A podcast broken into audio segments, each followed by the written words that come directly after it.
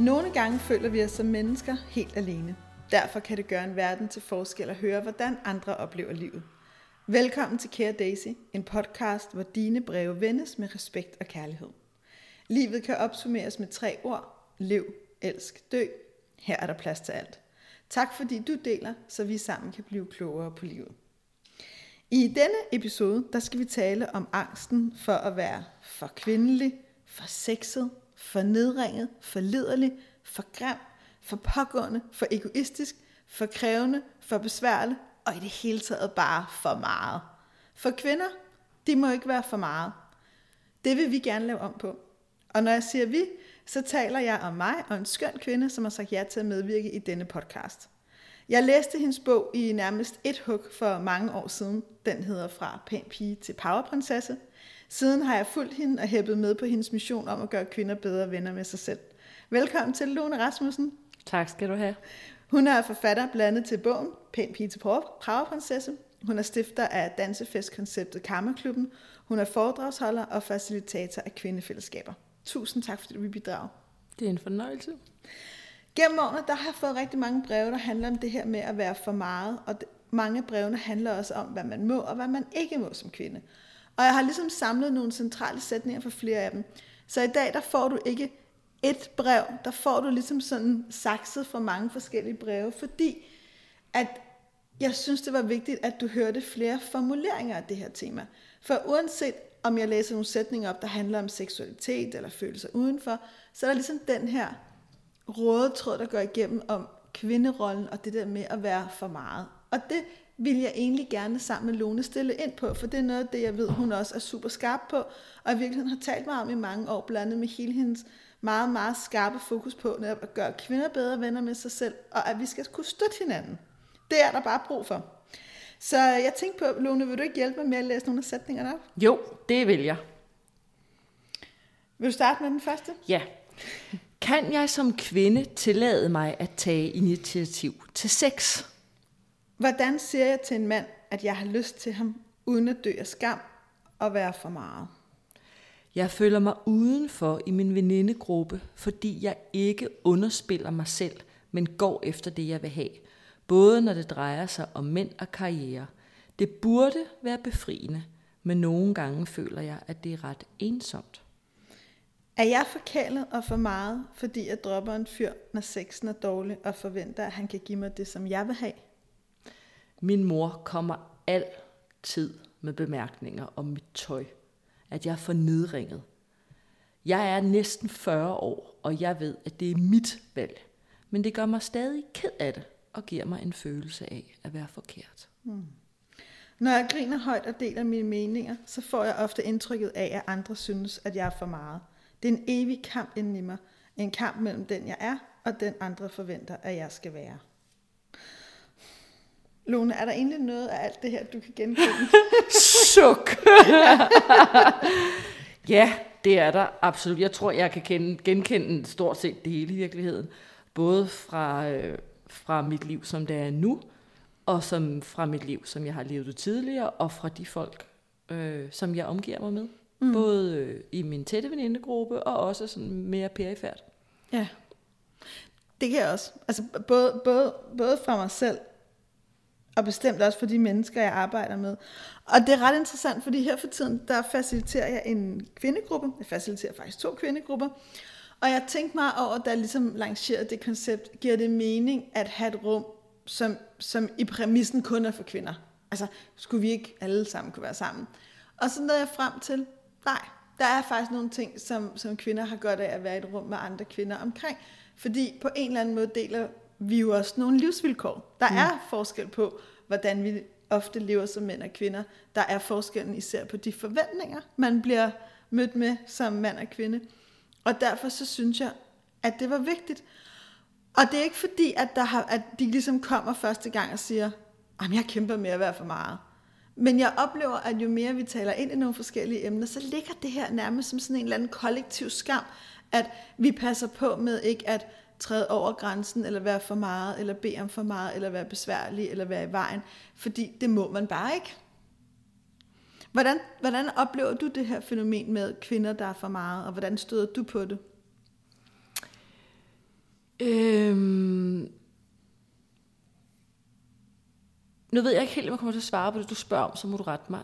Jeg er ikke så optaget af, hvordan andre folk ser en. Jeg er mere optaget af, hvordan man ser sig selv. Mm. Fordi jeg tror ofte, at den måde, hvorpå man ser sig selv, den projicerer man ud på omgivelserne. Mm. Øhm, og øh, jeg synes, det er meget sjovt, det første øh, spørgsmål her. Kan jeg som kvinde tillade mig at tage initiativ til sex? Ja, hvorfor skulle man ikke kunne det? Det, der blandt andet er forskellen på mænd og kvinder, det er, at mænd er generelt set ofte bedre til, til at tage afvisninger. Hvor det kan være meget svært for mange kvinder. Mm. Så måske så er det i virkeligheden ikke, om man kan tillade sig noget. Måske er det mere, om man er villig til at betale prisen, hvis det ikke går, som man gerne vil have det. Men det kan, det, det kan jeg virkelig godt følge, og det synes jeg er en sindssygt vigtig pointe. Fordi det er klart, at den der optagethed af, hvad må jeg, hvad må jeg ikke, er for meget, er for lidt. Det er, det er jo i virkeligheden også en del af det samme dilemma. Der er jo også kvinder, der føler, de er for lidt, og det ja. er et problem. handler selvfølgelig dybest set om, hvordan har jeg det med mig selv. Ja. Jo mere vi slutter fred med os selv, jo mere kan vi også være dem, vi vil være i verden. Ja. Og jeg kan sagtens, jeg synes det er super interessant, det du siger omkring det her første spørgsmål med, at måske er det, der afholder kvinder fra at tage initiativ til sex, måske er det i virkeligheden frygten for afvisningen. Ja. Og ja, der kan jeg sagtens genkende, at mænd måske er bedre til, og har mere lært, at afvisninger hører med. Det er en del af livet. Ja, og jeg tror måske, og jeg, altså også for, for kvinder, jeg ved faktisk ikke engang, om det er, det er et mand-kvinde-problem, når nu jeg sidder og tænker over det. Jeg tror måske lidt mere, at det er en type ting. Det er jo ofte fristende at dele ting op i mænd og kvinder, men måske er det mere korrekt at dele det lidt mere op i typer. Mm. Fordi mennesker, der ikke er bange for afvisninger, dem kan man lære virkelig meget af. Og, og det man kan gøre, hvis man, er, hvis man er lidt sart over for afvisninger, eller man kan mærke, at man måske kommer til at forklæde noget, som kan jeg godt tillade mig det. Måske har forklæder man i virkeligheden en angst for afvisning indimellem.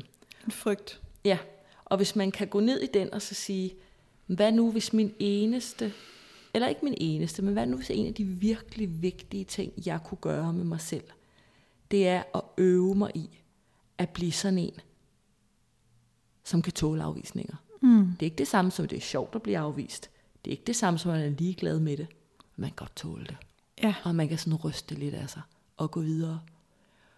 Og der tror jeg virkelig, at man øh, gør sig selv en tjeneste ved det. Fordi så behøver man ikke at spekulere i alle mulige ting og sager omkring forskellige situationer. Hvis man kan mærke, at jeg kan godt tåle at blive afvist. Mm. Har, du, har du selv lært at ligesom kunne tåle en, en seksuel afvisning. Ja, ja. ja altså ikke at man på nogen måde forstår, at nogen kunne give mig det. Ja, er du sindssyg, mand. Jamen, er, ja, ja, er du, jamen altså, how much time have you got? Altså, ja. Jeg har fået masser af afvisninger, og så derfor så taler jeg om det med en enorm stor øhm, kærlighed og medfølelse over for dem, som har det svært med afvisninger, fordi jeg ved godt, hvordan det er. Og jeg ved, og det er også derfor, jeg kan sige, at det er super vigtigt, at man prøver at disciplinere sig selv. Og det er svært, men prøver at disciplinere sig selv. Så hvis der er nogen, der afviser en, så er det ikke nødvendigvis det samme som, at man er bare et kikset og dårligt og forkert menneske. Fordi det der er, det er, at i andre mennesker, der foregår der alle mulige ting. Alle mulige ting, som man ikke engang kan forestille sig, der gør, at de afviser en. Mm. Det, ja, jeg kan virkelig godt følge, der kommer en tanke, når du sidder og taler, så får jeg fat i sådan minde, som er sådan mig i en, i en noget yngre udgave i starten af 20'erne, som havde sådan, jeg havde sådan ret meget crush på en fyr, og, jeg, og det var et meget seksuelt crush. Altså, jeg, jeg, jeg, jeg, jeg tror, jeg var ved at være der i mit liv, hvor jeg ikke forklædte al lyst som forelskelse, men man godt var klar over, at det er to forskellige ting, og man godt kan have været rigtig meget i lyst over for en anden. Ja, ja. Og jeg kan huske, at sådan, sådan havde det i hvert fald over for ham. Og jeg kan huske, jeg kan faktisk huske et meget specifikt tidspunkt, hvor det var, at vi kyssede, og jeg helt klart havde en, altså en plan derfra, hvor han ligesom sådan afviser mig. Og jeg kan huske det der, og jeg, blev helt, jeg havde den der følelse af, at jeg blev helt kold indeni. Du ved, den ja. der følelse af, at det sådan risler af kulde ja. ned igennem en. Ja. Og jeg, havde den, jeg kan huske, at jeg blev sådan helt rød i bæret, helt rød på brystet, helt mm. den der mm. skam. Fuck, fuck. Jeg følte mig virkelig forkert. Og jeg kan huske i det øjeblik, og det var som om, der gik en eller anden ting op for mig, hvor jeg tænkte, okay, nu kan du gå ned ad den der vej. Du er tyk. du er grim, din bryst er ikke store nok, du er for meget, du skulle ikke have vist din lyst, han kan ikke lide dig, øh, du har gjort noget forkert, du skulle aldrig have sagt, hvad du gerne ville. Eller også, så kunne jeg tænke, okay, at hvad en årsag han har, som jeg ikke behøver at være involveret i, vælger han at sige nej. Det er okay. Mm. Og jeg behøver faktisk ikke at gå ind i det. Nej. Og det var første gang i mit liv, jeg valgte ligesom dør nummer to. Ja. Og ligesom var sådan, nå, ja, okay. Og jeg, jeg kan huske, vi, ja, så tror jeg faktisk, vi drak en drink og snakkede lidt, og så tog jeg ligesom hjem. Og ja, det var akavet, og ja, jeg var ked af det. Men jeg havde også faktisk, jeg kan huske, at da jeg lagde mig til at sove den nat, havde jeg en følelse af frihed, jeg ikke havde haft før. Ja. Altså en følelse af, jeg gik ikke i stykker.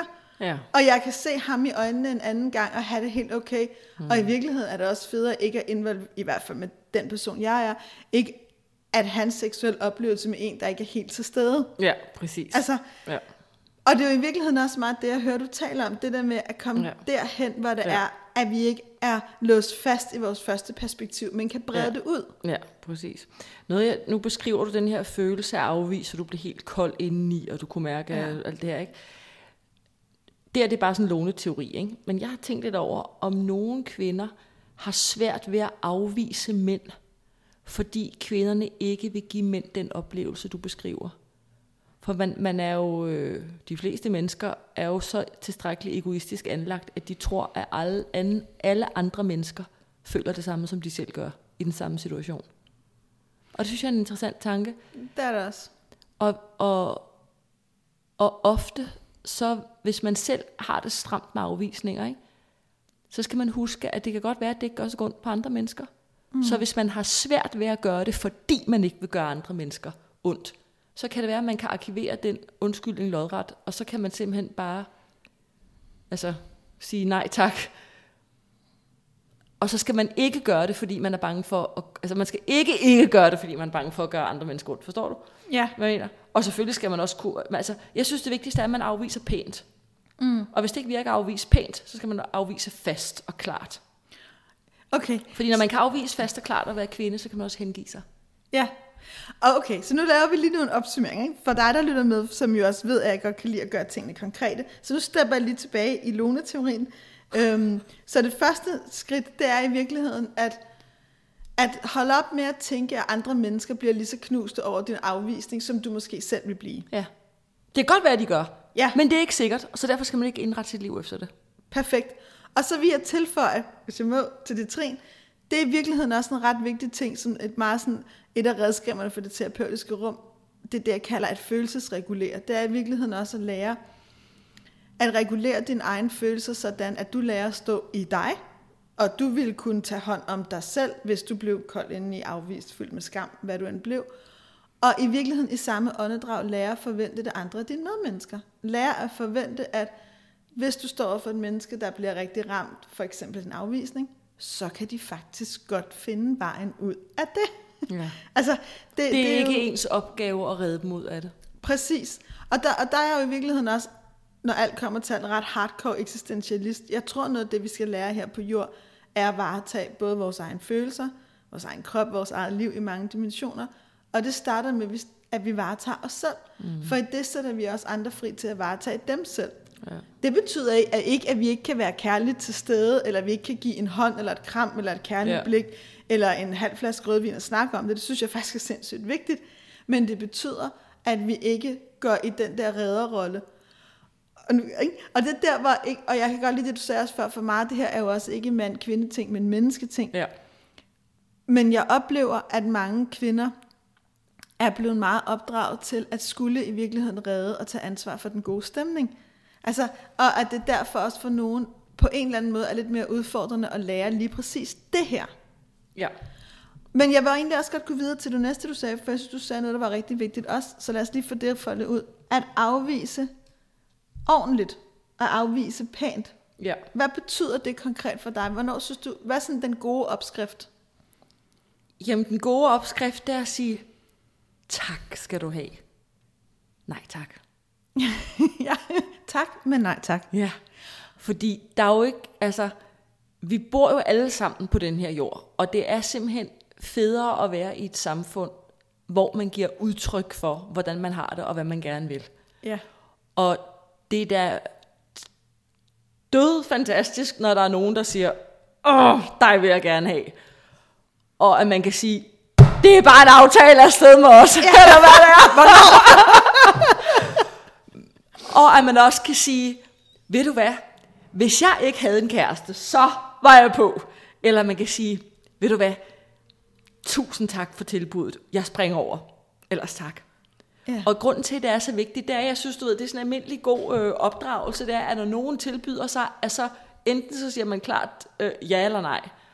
Og altså, det, jeg synes, det mangler, jeg, jeg synes, det er godt at gøre.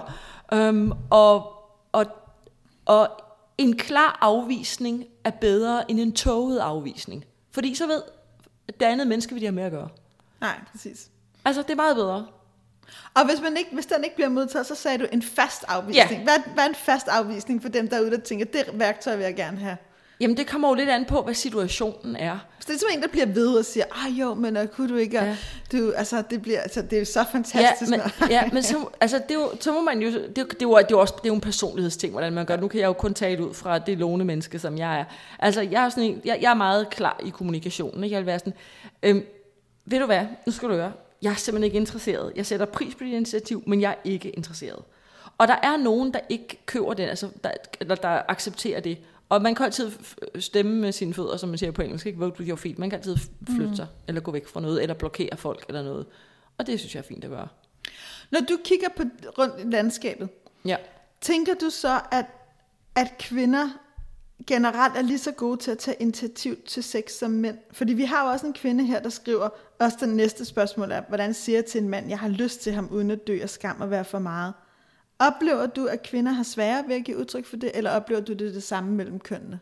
Det ved jeg ikke. Så mange, det har jeg ikke snakket med så mange om, at jeg, jeg kan komme med noget kvalificeret bud på det. Det ved du sikkert mere om jeg gør, fordi du laver du laver. Men jeg har nogle tanker om det. Og det er, at jeg vil sige, at det her med uden at dø af skam og for at være for meget. Mm. Altså hvis det bor i en, hvis, hvis man er sammen med et andet menneske, altså, øh, for- øh, jeg spoler lige tilbage her. Altså skam er jo en god ting. Mm. Fordi skam, det sikrer, at man ikke ryger uden for fællesskabet.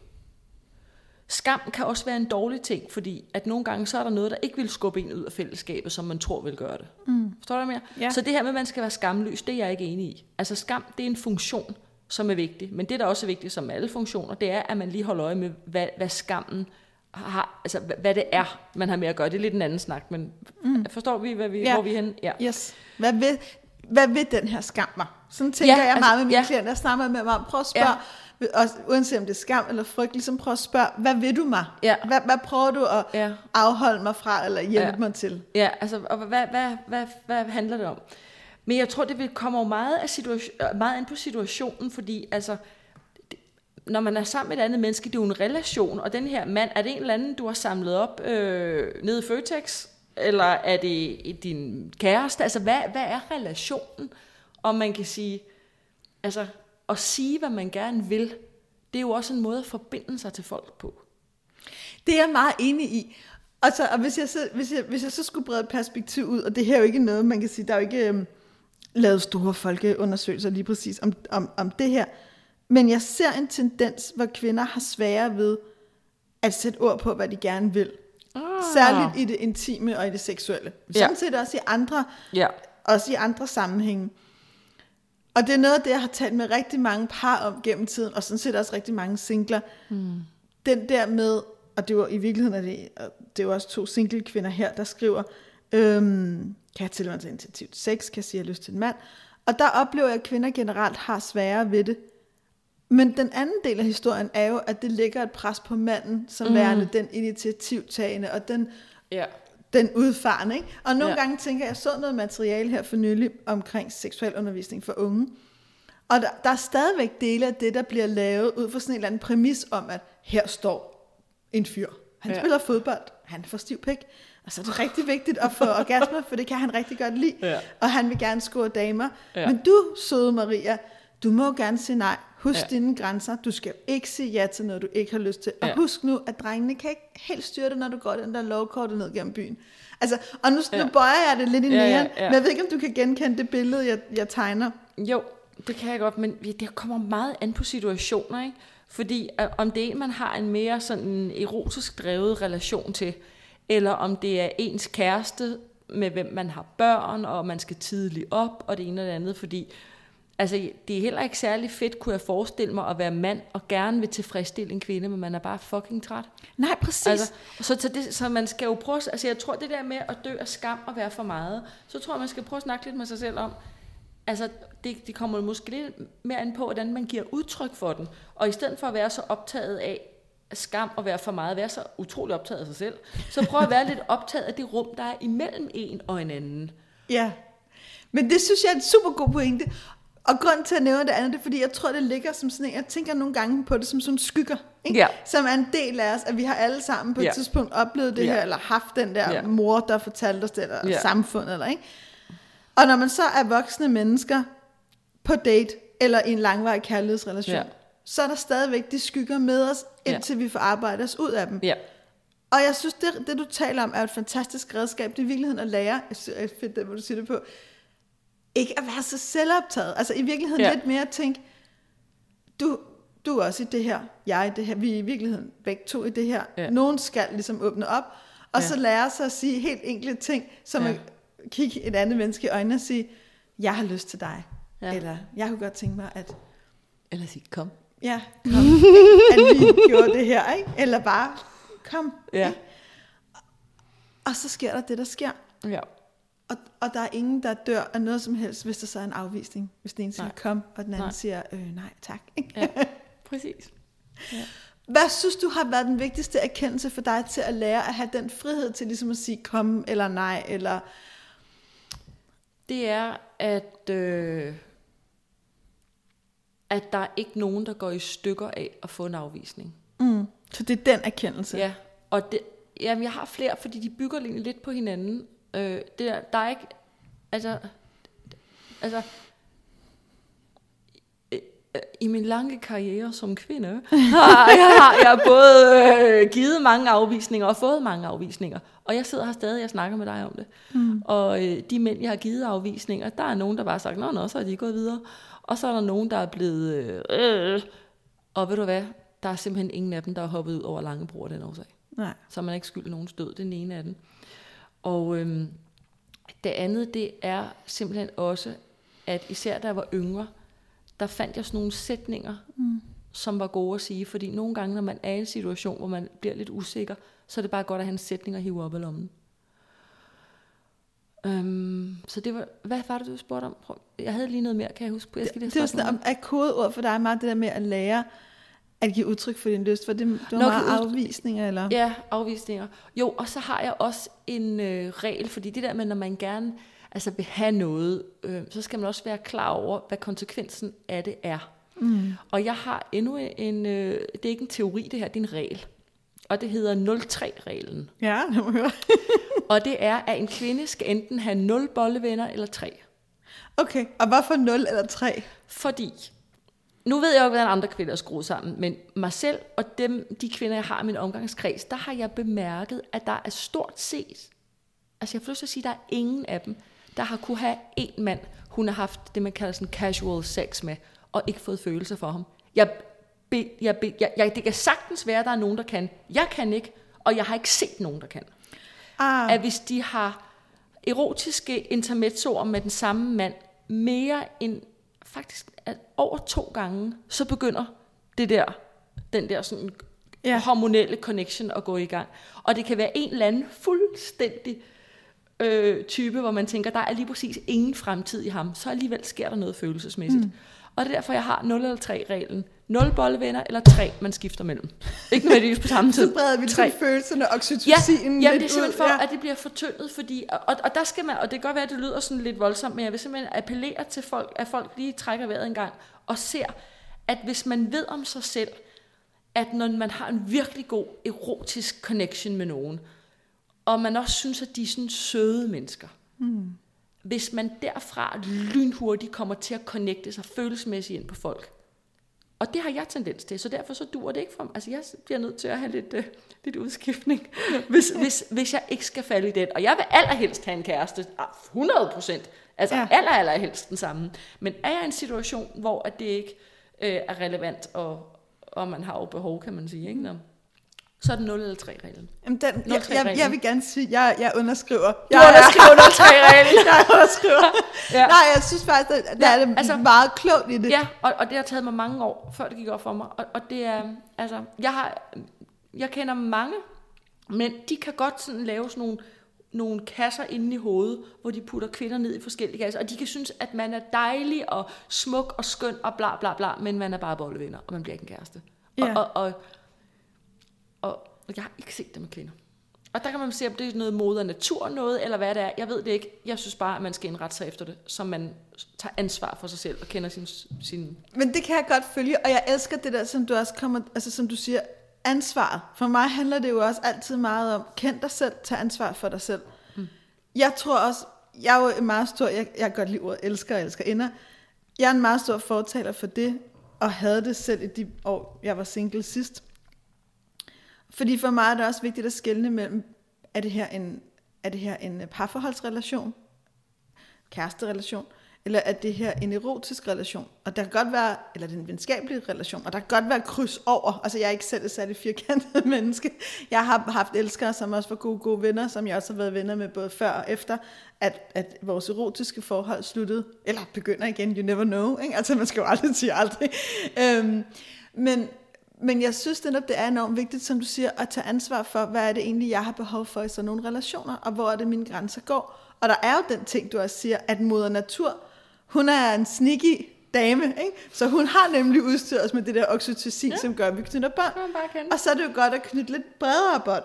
Men jeg bliver nysgerrig på en ting, apropos det ja. her emne, det er, når du så har siddet med veninder eller venner, eller har udtalt, og du har udtalt dig mange steder og gør det, når du så står ved din 0 eller 3 regel, ja. er der, oplever du så den der, nu kalder jeg det udskamning af at være for meget, eller oplever du støtte, eller oplever du, hvad oplever du egentlig? Uh, det ved jeg ikke, hvad jeg skal svare på, for jeg er ikke en, jeg, altså det, jeg, det interesserer mig ikke, om folk støtter det eller ikke støtter det. Støtter det. Altså det er, ikke, det er ikke noget, jeg lægger vægt på. Jeg kan konkludere, at sådan har jeg det. Jeg kan se rundt om hos dem, jeg snakker om de her ting med, at de kan heller ikke lad være med at få følelser for folk. Ja. Og så forskede jeg lidt i det. Så, så, så, og den, den, den ro, du har, også som jeg kan se ja. på dig nu, når vi sidder og taler, ikke? Altså, vi ønsker ja. alle kunne sidde og se over dig lige nu, fordi du sådan helt, hvorfor skal jeg gå op i det, hvad andre tænker. Ja. Har du altid haft det sådan? Nej, nej, nej, nej, nej, absolut ikke. Uh, altså, det, den ro, du taler om, er jo, er jo en, jeg føler nu. Jeg er jo ikke rolig altid. Og det er en, en ro, der er opbygget, og jeg tror, at og jeg er ikke rolig på alle områder, men jeg er på det her, fordi det har jeg simpelthen, det har jeg tænkt over, og jeg har, har levet det, mm. og jeg kan se, at det virker for mit væsen. Mm. Og jeg har ikke noget behov for, at, at den måde, jeg kan mærke, det er bedst og mest gavnligt at gøre det på. Jeg har ikke noget behov for, at andre skal være enige i det, for de er jo ikke nødvendigvis ligesom mig. Mm. Det der, til dig, der lytter med, det er et fantastisk redskab. Fordi jeg sad så sent som for nogle dage siden og talte med en kvinde, jeg holder meget af, som faktisk lever lidt, eller det er Lone fortæller om nu, øh, med tre-reglen, eller fire-reglen.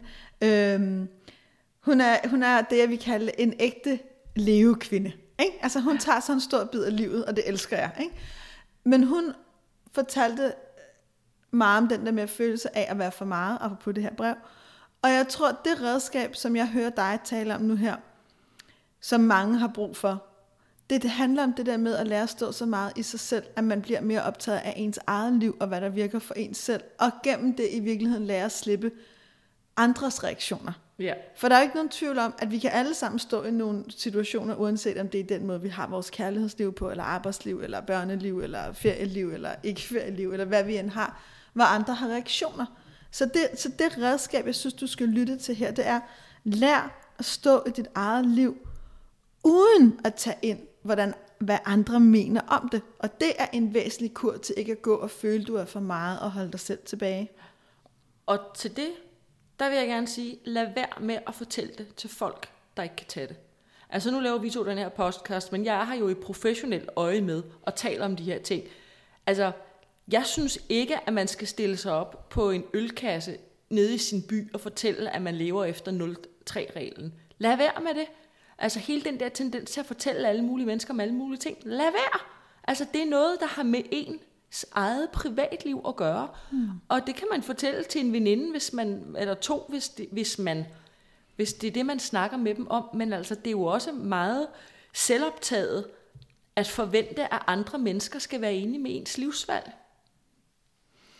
Ja, men det kan jeg godt følge. Altså jeg, lad være med at snakke med alle mulige om det. Bare lev selv, og så let it be. Ja, ja og, jeg, og det jeg rigtig godt kan lide ved den tanke om, det er i virkeligheden også, og det får mig ind til at tænke på nogle af de spørgsmål, der er også her omkring venindegrupper, det er det der med, i virkeligheden at være meget skarp på, det kræver noget selvindsigt. Hvad vil jeg dele, og hvad vil jeg ikke dele?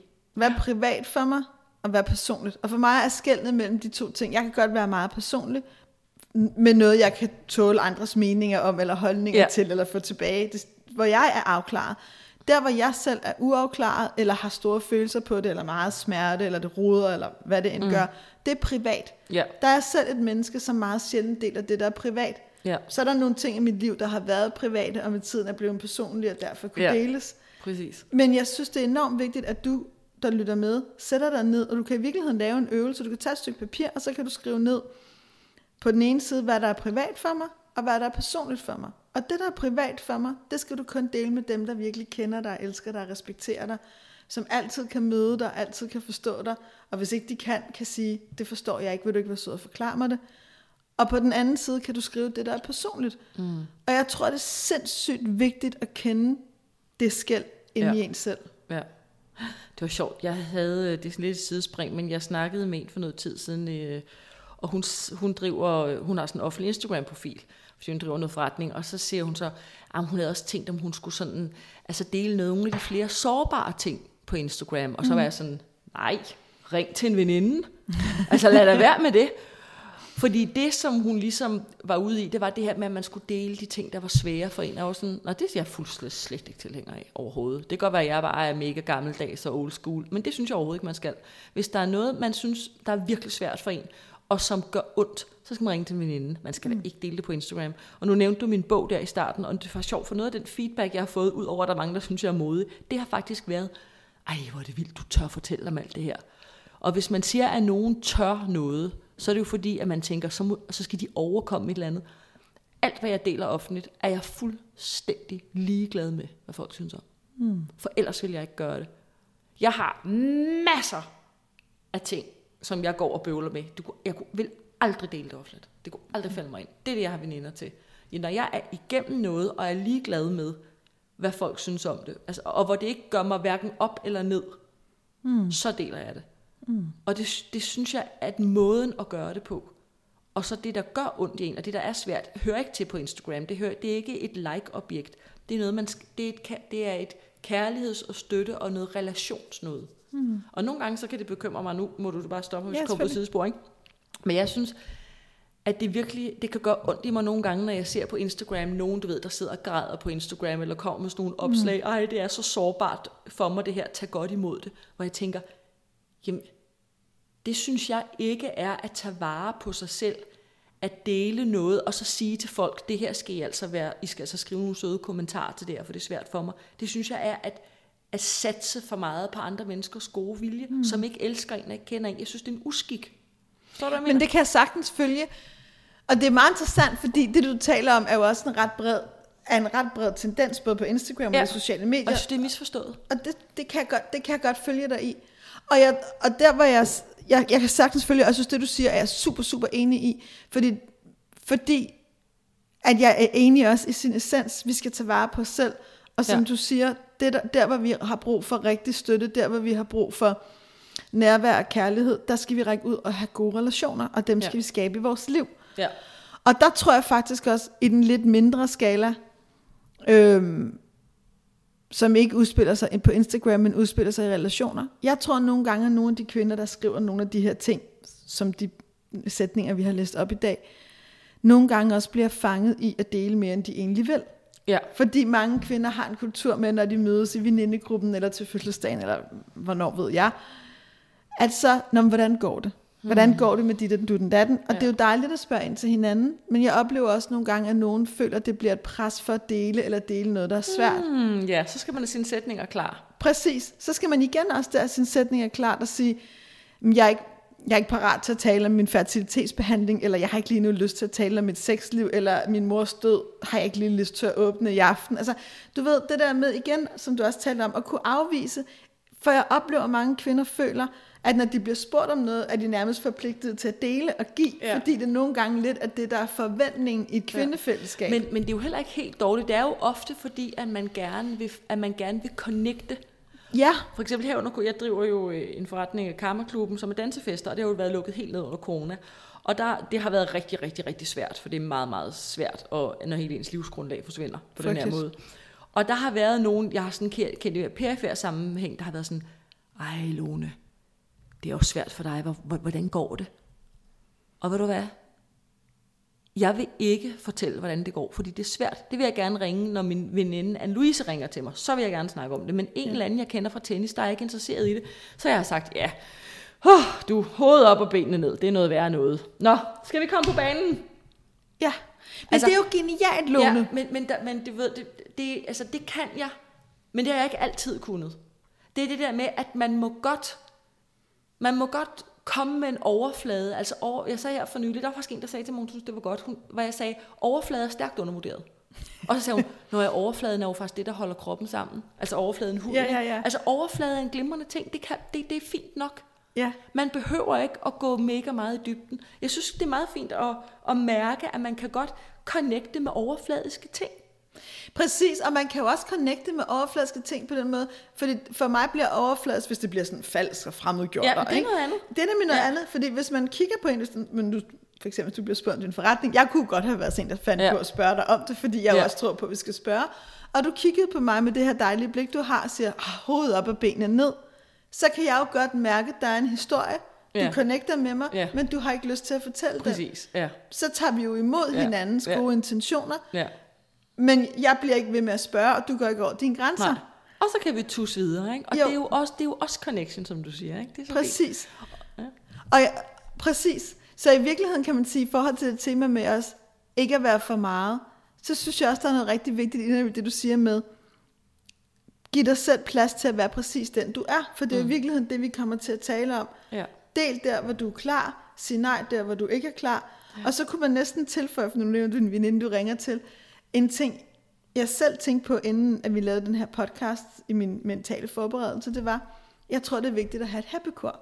Mm. Jeg tror, det er vigtigt for alle mennesker, uanset køn, at have nogen, som, Som vil en det som godt. vil en det godt. Ja, som hæpper på dig der, hvor du ikke kan, som holder håbet for dig, når du ikke kan, som tager dig i hånden, når du har brug for det, som er dem, du kan ringe til Ja. med der, hvor du er sindssygt sårbar og virkelig mm. ked af det. Ja. Jeg tror, og jeg tror, at en af de største mediciner mod at føle sig forkert, eller for meget, eller for lidt, eller udenfor, eller whatever vi føler, det er at have et hæppekor. Det har jeg noget at sige til. Fordi jeg kunne forestille mig, at nogle af dine lyttere, de tænker, ja, jamen, det er også lidt nok. Fordi der er alle mulige, der har haft veninder. De har været veninder med lige siden de gik i børnehaven, eller lige siden de gik til ridning, eller noget i den stil. Der vil jeg bare lige sige, mine bedste veninder har jeg fået som voksen. Mm. Anne-Louise, som jeg lige snakkede om, vi har altså kendt hinanden i mere end to, to eller tre år. Og jeg elsker hende. Ja. Og vi mødtes til sådan noget netværksmøde, halløj. Og, og Karolina for eksempel, og, altså jeg har, og, min ven Sofie har jeg kendt i mange år, siden jeg var i starten af 20'erne, men, men jeg har, størstedelen af min venindekreds har jeg fået som voksen. Mm. Som voksen. Så det kan godt lade sig gøre. Det kan godt lade sig gøre at få veninder som voksen. Det man skal, det er, at man er ofte den, der måske skal gå ud i nogle sammenhænge, og så skal man sige, "Ej, du virker som sådan en sød dame. Har du lyst til at drikke kaffe? Ja. Mere af det. Det var det. Okay, Lone, det her var sindssygt spændende. Har du et sidste ord, eller tanke, eller perspektiv til dem, der har lyttet med, som nogle gange kæmper med det der med at føle sig som for meget? Jeg tror, man skal forstå, at det er en meget, en meget øhm, fornuftig følelse at have. Fordi det at være for meget, det er måske i virkeligheden, at man tjekker sig selv for, om man stikker alt for langt ud af gruppen. Og det kan man godt have en følelse af, man gør. Men det gør man antageligvis ikke. Mm. Så hvis man føler, at man er for meget, så tror jeg, man skal prøve at snakke lidt med sig selv om, hvad er det egentlig, der ligger nede i bunden af følelsen af at være for meget? Hvad, hvad, er, det, altså, hvad er det egentlig? For jeg tror, at hvis man talte med de fleste mennesker om, jamen for, for meget hvad? Mm. Kan du se? Så, så det er ikke så simpelt et svar, som jeg ønsker, jeg kunne give dig, men jeg tror ofte, så skal man prøve sådan at gå lidt ned i og sige, for meget hvad? Mm. Ja, jeg, jeg, hvis jeg må brede det lidt ud, når jeg oplever, når folk jo går ned i den der for meget hvad, for meget hvad, går ned, ned, ned. Altså jeg, jeg tænker meget på det som, at vi ligesom synker ned. Jeg ser det nærmest nogle gange, når jeg arbejder med mennesker, som at vi synker ned, dybere ned i vores sind, dybere ned i vores krop, dybere ned i vores hjerte, dybere ned i maven, helt ned i kønnet, måske helt ned i roden, hvor vi kommer fra, altså dybere ned. Så opdager vi jo nogle gange, ah, jeg bærer en følelse med mig om at være alene. Som måske kommer fra en del af hele den måde, man kom til verden på, eller vokset op, eller familie, eller kontekster, eller jeg har i mange år gået og fortalt mig den historie om, at jeg var for lysten, eller jeg var forkert. Eller, altså, vi mm. når nogle gange frem til nogle meget enkle antagelser, vi har gjort om verden, og så er det jo i, i virkeligheden dem, vi skal arbejde på. Det er dem, der ja. skal have heling og lys og kærlighed. Ja. Og det kan vi kun, når vi finder dem. Mm. Altså, det er jo mange gange der, hvor jeg prøver at sige til mine klienter, for det er jo tit, når man finder det, så er det der, man kan mærke det. Så kommer tårerne, så kommer følelserne. Ja, at, altså, så bliver det sådan, åh, nu mærker jeg, at det her ved slet ikke, hvordan jeg skal. Og så er jeg altid meget sådan, nej, for jeg bliver tit meget rørt som, som professionel og som menneske det sted. Men det er fordi, jeg ved, at det at synke så dybt ned, at vi kan se og mærke og fornemme de her dybe ting, er en meget stor vej af helbredelsen. Det er en mm. meget stor vej hen mod der, hvor vi heler noget og slipper ja. det. For når vi så kan se det, så begynder vi også at kunne tage fat og give os selv kærlighed der, hvor vi har mest brug for det. Ja. Og så cykler vi ikke rundt i alle mulige, jamen det er også bare fordi, jeg er for nedringet, eller det er også bare fordi, de andre ikke kan lide at gå i blomstrede kjoler, eller det er også bare fordi, så kan vi tage hånd om vores egen historie på et ja. dybere niveau. Og ja. der er der frihed. Ja. Der er meget at sige om det der, Daisy. Det er der. det er der virkelig. Det er der. Men prøv at gå ned i bunden og mærke, hvad det er. Og så tror jeg også, når nu vi lige sidder og taler om det, at der er noget omkring, hvis man føler, man er for meget. Det kan faktisk godt være, at man har ret. Det kan være, at man er i gang med at kompensere for noget så man rent faktisk måske på nogle områder af livet er for meget forstået på den måde, at man egentlig er oppe i et gear for at prøve at kontrollere et eller andet, eller prøve for at få noget til at ske. Mm. Så hvad jeg mener? Fuldstændig. Eller at man i for lang tid har været sammen med nogle mennesker, som ikke kunne rumme hele en, og derfor gav en et billede, der i virkeligheden ikke passer til en. Ja. Altså, så i virkeligheden kan man ved at gå, gå dybere blive klog på mange ting ja. i ens liv. Ja. Men, øhm, nå jo, og så en ting, det du også kan, det, og det kom til at komme til at tænke på en kvinde, jeg har arbejdet med det her om, som er helt fantastisk. Vi arbejder også meget med i virkeligheden at prøve at vende det. Hmm. Hvor jeg ikke for meget. Eller hvad fordelen ved at være for meget? Hvor hmm. jeg for lidt? Og i virkeligheden også brede ens eget landskab så meget ud, at man også ser med sig selv, jamen tingene er komplekse. Jeg jeg har måske nogle gange følelsen af at være for meget der, men jeg har nogle gange følelsen af at for lidt der. Fordelen for mig ved at være for meget der er det her, ulempen er det her. Mm. Og jo mere vi breder ud og forfiner, jo mere kan vi rumme os selv, og jo mm. mere kan vi også rumme andre i alt deres verden. Ja. Ikke? ja. Dejligt. Tusind tak, Lone. Ja, velbekomme. Tak, det var alt, hvad vi havde til dig i denne episode, kære Daisy. Tusind tak, fordi du lyttede med. Husk, at du kan skrive til mig gennem min hjemmeside, daisyløvendal.dk, hvor der er en formular, der gør dig anonym. Vi vil rigtig gerne høre, hvis du har nogle kommentarer til den her episode, så deler jeg dem straks med Lone. Tak til dig, der deler dine inderste tanker, for det er kærligt at dele, og jeg håber, at denne episode af Kære Daisy har givet dig en tanke eller en idé, du kan bruge i din hverdag. Du har kun et liv, ældste. Du lyttede til Kære Daisy, en podcast, der vender nogle af livets dilemmaer og får dig til at føle dig mindre alene. Vil du have mere inspiration og flere perspektiver på det moderne liv, så følg Daisy på Instagram og skriv dig op til mit nyhedsbrev på daisyløvendal.dk. Kære Daisy vender tilbage med en ny episode cirka hver 14. dag, og du kan finde dem på iTunes, Soundcloud og på daisyløvendal.dk. Husk, hvis du kunne lide, hvad du hørte, send det videre, giv mig en masse stjerner, og skriv også meget gerne, hvad du synes om det. Det betyder vildt meget.